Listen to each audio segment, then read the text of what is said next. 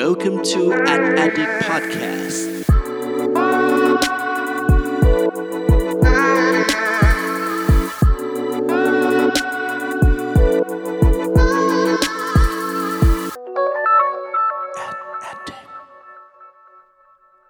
สวัสดีครับ ขอต้อนรับเข้าสู่ Addict Podcast ตอนที่ 58 กับผม เพิร์ดพงศ์ไปติผาสุขยืดครับ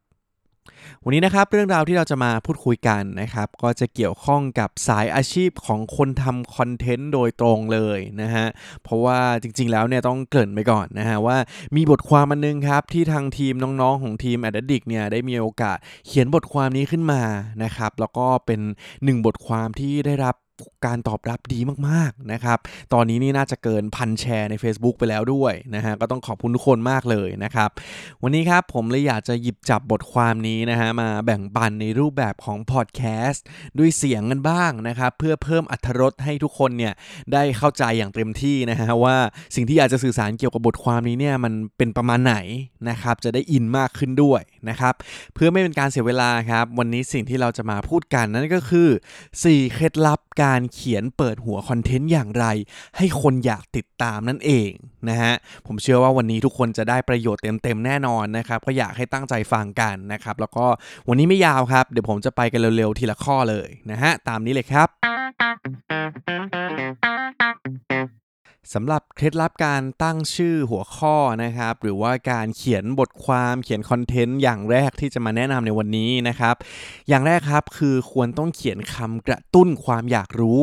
นะครับคำกระตุ้นความอยากรู้นี่เช่นอะไรนะฮะส่วนใหญ่แล้วก็จะเป็นคำในลักษณะของถ้าเรานึกเป็นพวกข่าว หรือพวกเนื้อหาอะไรที่มันสดใหม่นะครับ เราก็มักจะเห็นคำที่แบบว่า ห้ามพลาดนะฮะจัดเต็มเจาะลึกนะครับด่วน มาแล้วอะไรอย่างนี้นะครับ มันก็จะเป็นคำที่กระตุ้นให้เรารู้สึกว่า เฮ้ย ฉันอยากรู้แล้วอะว่าไอ้เนื้อหาเนี่ยมันเกี่ยวกับอะไรนะครับ แล้วมันก็จะทำให้คนเนี่ยหันมาสนใจตัวคอนเทนต์หรือว่าตัวบทความหรือเนื้อหาของเราเนี่ยมากยิ่งขึ้นด้วยนะครับ อันนี้ก็เป็นเคล็ดลับอย่างแรกนะครับ ลองไปใช้กันดูครับ ใช้คำที่กระตุ้นความอยากรู้นั่นเองครับและเคล็ดลับอย่างที่2นะครับ ก็คือเราเนี่ยควรจะใช้คำให้เป็นแบบในลักษณะของคำถามนะฮะเพื่อให้ทำให้คนเนี่ยเกิดความสงสัยนะครับว่าเฮ้ยฉันเนี่ย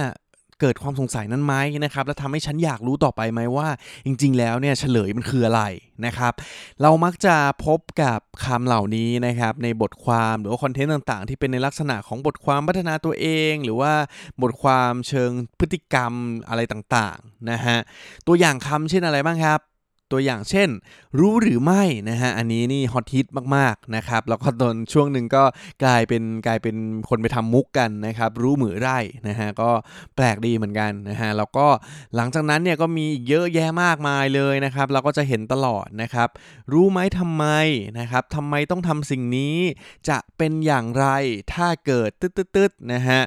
จะอันนี้พวกนี้นะฮะมันจะมันก็จะถือว่าเป็นคำที่แบบว่าทำให้เราเนี่ยสงสัยนะครับแล้วก็จะอยากรู้มากเลยว่าคำตอบเนี่ยมันคืออะไรนะครับ แล้วพอมันเกิดคำถามแบบนี้นะครับ เราก็จะอยากติดตามคอนเทนต์หรือบทความนั้นๆ นั่นเองนะครับว่าจริง ๆ แล้วเนี่ยผลมันคืออะไรนะครับ อันนี้เสริมนะฮะว่าพอเห็นแบบนี้นะครับ หลายคนก็จะหันไปตั้งอะไรแบบนี้นะครับ ผมแนะนำว่าถ้ามันมีเนื้อหาที่ตอบโจทย์จริงๆเนี่ยก็ควรตั้งนะครับ แต่ว่าถ้าสมมุติว่าคุณจะตั้งเป็นคลิกเบสเฉยๆแล้วคนเข้าไปอ่านโดยที่มันไม่มีเนื้อหาอะไรที่ตอบคำถามนั้นเลยเนี่ยก็อย่าตั้งเลยนะฮะ ดังนั้นครับนี่ก็คือเคล็ดลับอย่างที่2นะครับก็คือการตั้งคำให้เป็นคำถามชวนสงสัยนั่นเองครับ และเคล็ดลับการเขียนคำเปิดคอนเทนต์อย่างที่ 3 นะครับ ก็คือการเขียนคำที่บ่งบอกถึงคุณประโยชน์นะครับ หรือบอกว่าเอ๊ะจริง ๆ แล้วเนี่ยถ้าคุณอ่านแล้วคุณจะได้รับอะไรนะครับ เหมือนเป็นการเฉลยเหมือนกันนะฮะว่า เนื้อข้างในที่เป็นแกนหลักของสิ่งที่เราจะมาสื่อสารเนี่ยมันคืออะไรนะครับเพราะว่าในลักษณะของในแบบนี้นะครับก็จะมักจะพบในคอนเทนต์ประเภทคอร์สเรียนวิดีโอสัมภาษณ์การเผยแพร่ข้อมูลอะไรต่างๆนะครับตัวอย่างคำนะครับตัวอย่างเช่น เผยเคล็ดลับนะครับหรือว่ามัดรวมมาให้นะฮะหรือว่าอัปเดตข้อมูล หรือว่าเป็นข้อมูลควรรู้นะครับหรือมีตัวอย่างหนึ่งนะครับถ้าสมมติว่าแบบเอาง่าย ๆเลยนะครับที่จะบอกให้ชัดเจนมากๆ เช่น 4 เคล็ดลับการเขียนเปิดหัวคอนเทนต์อย่างไรให้คนอยากติดตามนี่แหละฮะ ซึ่งก็คุ้นๆใช่ไหมครับ ก็คือหัวของคอนเทนต์ที่ทุกคนกำลังฟังอยู่ณนะตอนนี้นี่เองนะครับ ก็เป็นหนึ่งในวิธีการหนึ่งเหมือนกันที่เป็นเคล็ดลับที่วันนี้อยากจะมาแบ่งปันนะครับ ก็เป็นการเขียนให้รู้ถึงประโยชน์ว่าถ้าสมมติว่าฉันอ่านคอนเทนต์นี้ฉันฟังคอนเทนต์นี้แล้วเนี่ยฉันจะได้รับอะไรนะครับและนี่ก็คือเคล็ดลับอย่างที่3นะครับคือการเปิดด้วยคำที่แสดงถึงคุณประโยชน์นั่นเองครับ และเคล็ดลับอย่างที่ 4 นะครับ ในการเขียนเปิดหัวคอนเทนต์นะครับ ซึ่งเป็นข้อสุดท้ายในวันนี้นะฮะสิ่งที่สามารถเขียนได้อีกแบบหนึ่งครับ แล้วก็เป็นที่นิยมมากๆนะครับ ก็คือการเขียนคำอุทานตามกระแส นะฮะบทความนี้นะครับมันก็จะทำให้เรารู้สึก โอ้โห ดูทันสมัยดูเป็นอะไรที่แบบว่าอัปเดตทันด่วนมากๆนะครับ ตัวอย่างคำเช่นอะไรบ้างนะฮะมีคำหนึ่งนะครับที่อดีแอบเผาน้องนะครับคือน้องในทีมเนี่ยพอเขียนมาแล้วทุกคนในทีมตอนแรกก็งงเหมือนกันว่าเฮ้ยมันมีคนใช้คำนี้จริงๆเหรอนะครับก็คือคำว่าอุบะนะฮะก็น้องน่าจะดูนะคอมเยอะนะครับ หรือมันก็มีคำอื่นๆเยอะแยะมากมายนะครับ เช่นแบบเชียบนะฮะ เฟี้ยวอ่าหรือว่าแบบ สุดปังนะครับหรือว่าแบบดีออกนะฮะอันนี้ก็เป็นตัวอย่างนะครับว่าถ้าคำที่อยู่ในกระแสช่วงนั้นเนี่ยเป็นยังไงก็อาจจะสามารถเอามาเปิดคอนเทนต์ให้น่าสนใจได้ด้วยนะครับผมนึกออกอีกคำครับถ้าเป็นช่วงนี้ก็อาจจะเป็นแบบพักก่อนนะแล้วก็ค่อยต่อด้วยรายละเอียดเนื้อหา content ของเรานะครับก็จะทำให้คนเนี่ยรู้สึกว่าเออ อันนี้มันดูแบบ in trend เว้ยมันดูน่าอ่านดูแบบว่า มันต้องมีอะไรแน่นอนเลยนะครับแล้วก็ทำให้อยากอ่านเนื้อหานั้นมากยิ่งขึ้นนั่นเอง นะครับ และนี่ก็คือเคล็ดลับอย่างที่4ครับคือการใช้คำอุทานตามกระแสนั่นเองครับ และนี่ก็คือทั้งหมดของ 4 เคล็ดลับการเขียนเปิดหัวคอนเทนต์อย่างไร ให้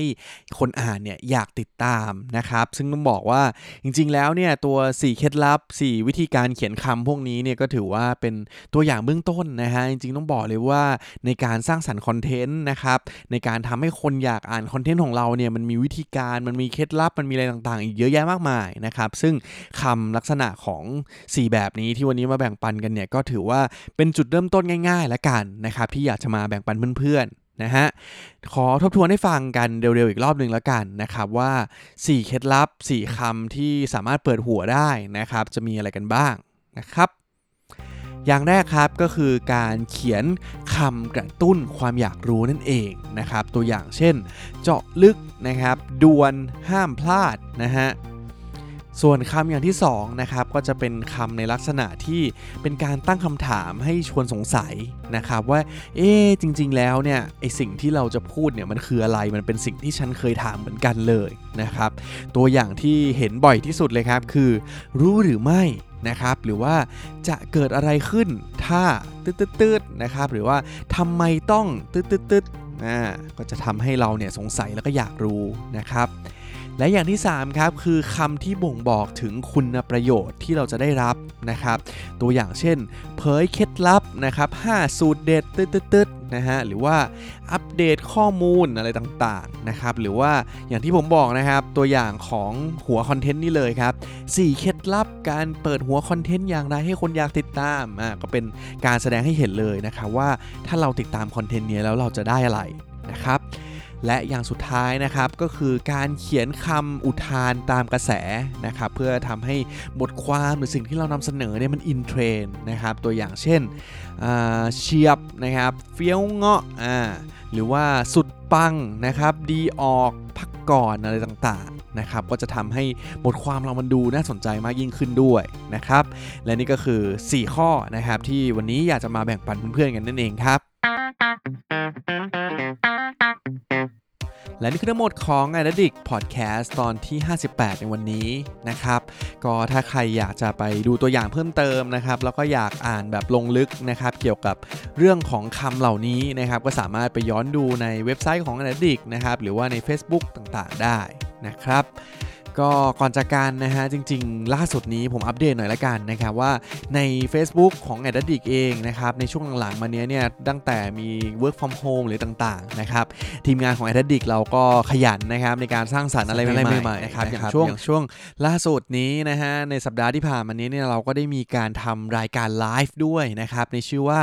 Addict Talk นะครับก็ถ้าใครยังไม่ได้รับชมก็ฝากไปติดตามกันได้นะครับทั้งใน Facebook แล้วก็ YouTube เลยนะครับแล้วตอนนี้จริงๆ เราก็มีช่องทางที่หลากหลายมากเลยนะครับเว็บไซต์นะครับสำคัญมากนะครับเรามีการปรับเว็บไซต์หน้าตาใหม่ทั้งหมดนะครับ at addictth.com นะครับลองเข้าไปดูกันได้นะครับแล้วก็ TikTok ครับตอนนี้เราก็จะมีคนติดตามเนี่ยประมาณ 65,000 แล้วนะครับถ้าใครอยากติดตามโฆษณาทั่วโลกนะครับแบบบันเทิงบันเทิงไม่ต้องคิดอะไรมากนะครับก็ไปตาม at addictth ใน TikTok กันได้ นะฮะโอเคครับ วันนี้ประมาณนี้ครับก็ในอนาคตก็คงมีอะไรใหม่ๆ ให้ติดตามกันเรื่อยๆนะครับรวมถึงคอนเทนต์ในพอดแคสต์เช่นเดียวกันนะครับถ้าใครฟังแล้วชื่นชอบก็อย่าลืมกดไลค์กดแชร์นะครับแล้วก็ Subscribe ในช่องทางที่เพื่อนๆกำลังฟังกันอยู่ได้นะครับวันนี้ขอบคุณทุกคนมากครับที่ติดตามฟัง a d d i c t Podcast ครับไว้เจอกันตอนหน้าครับ สวัสดีครับ Thank you for listening at Addict Podcast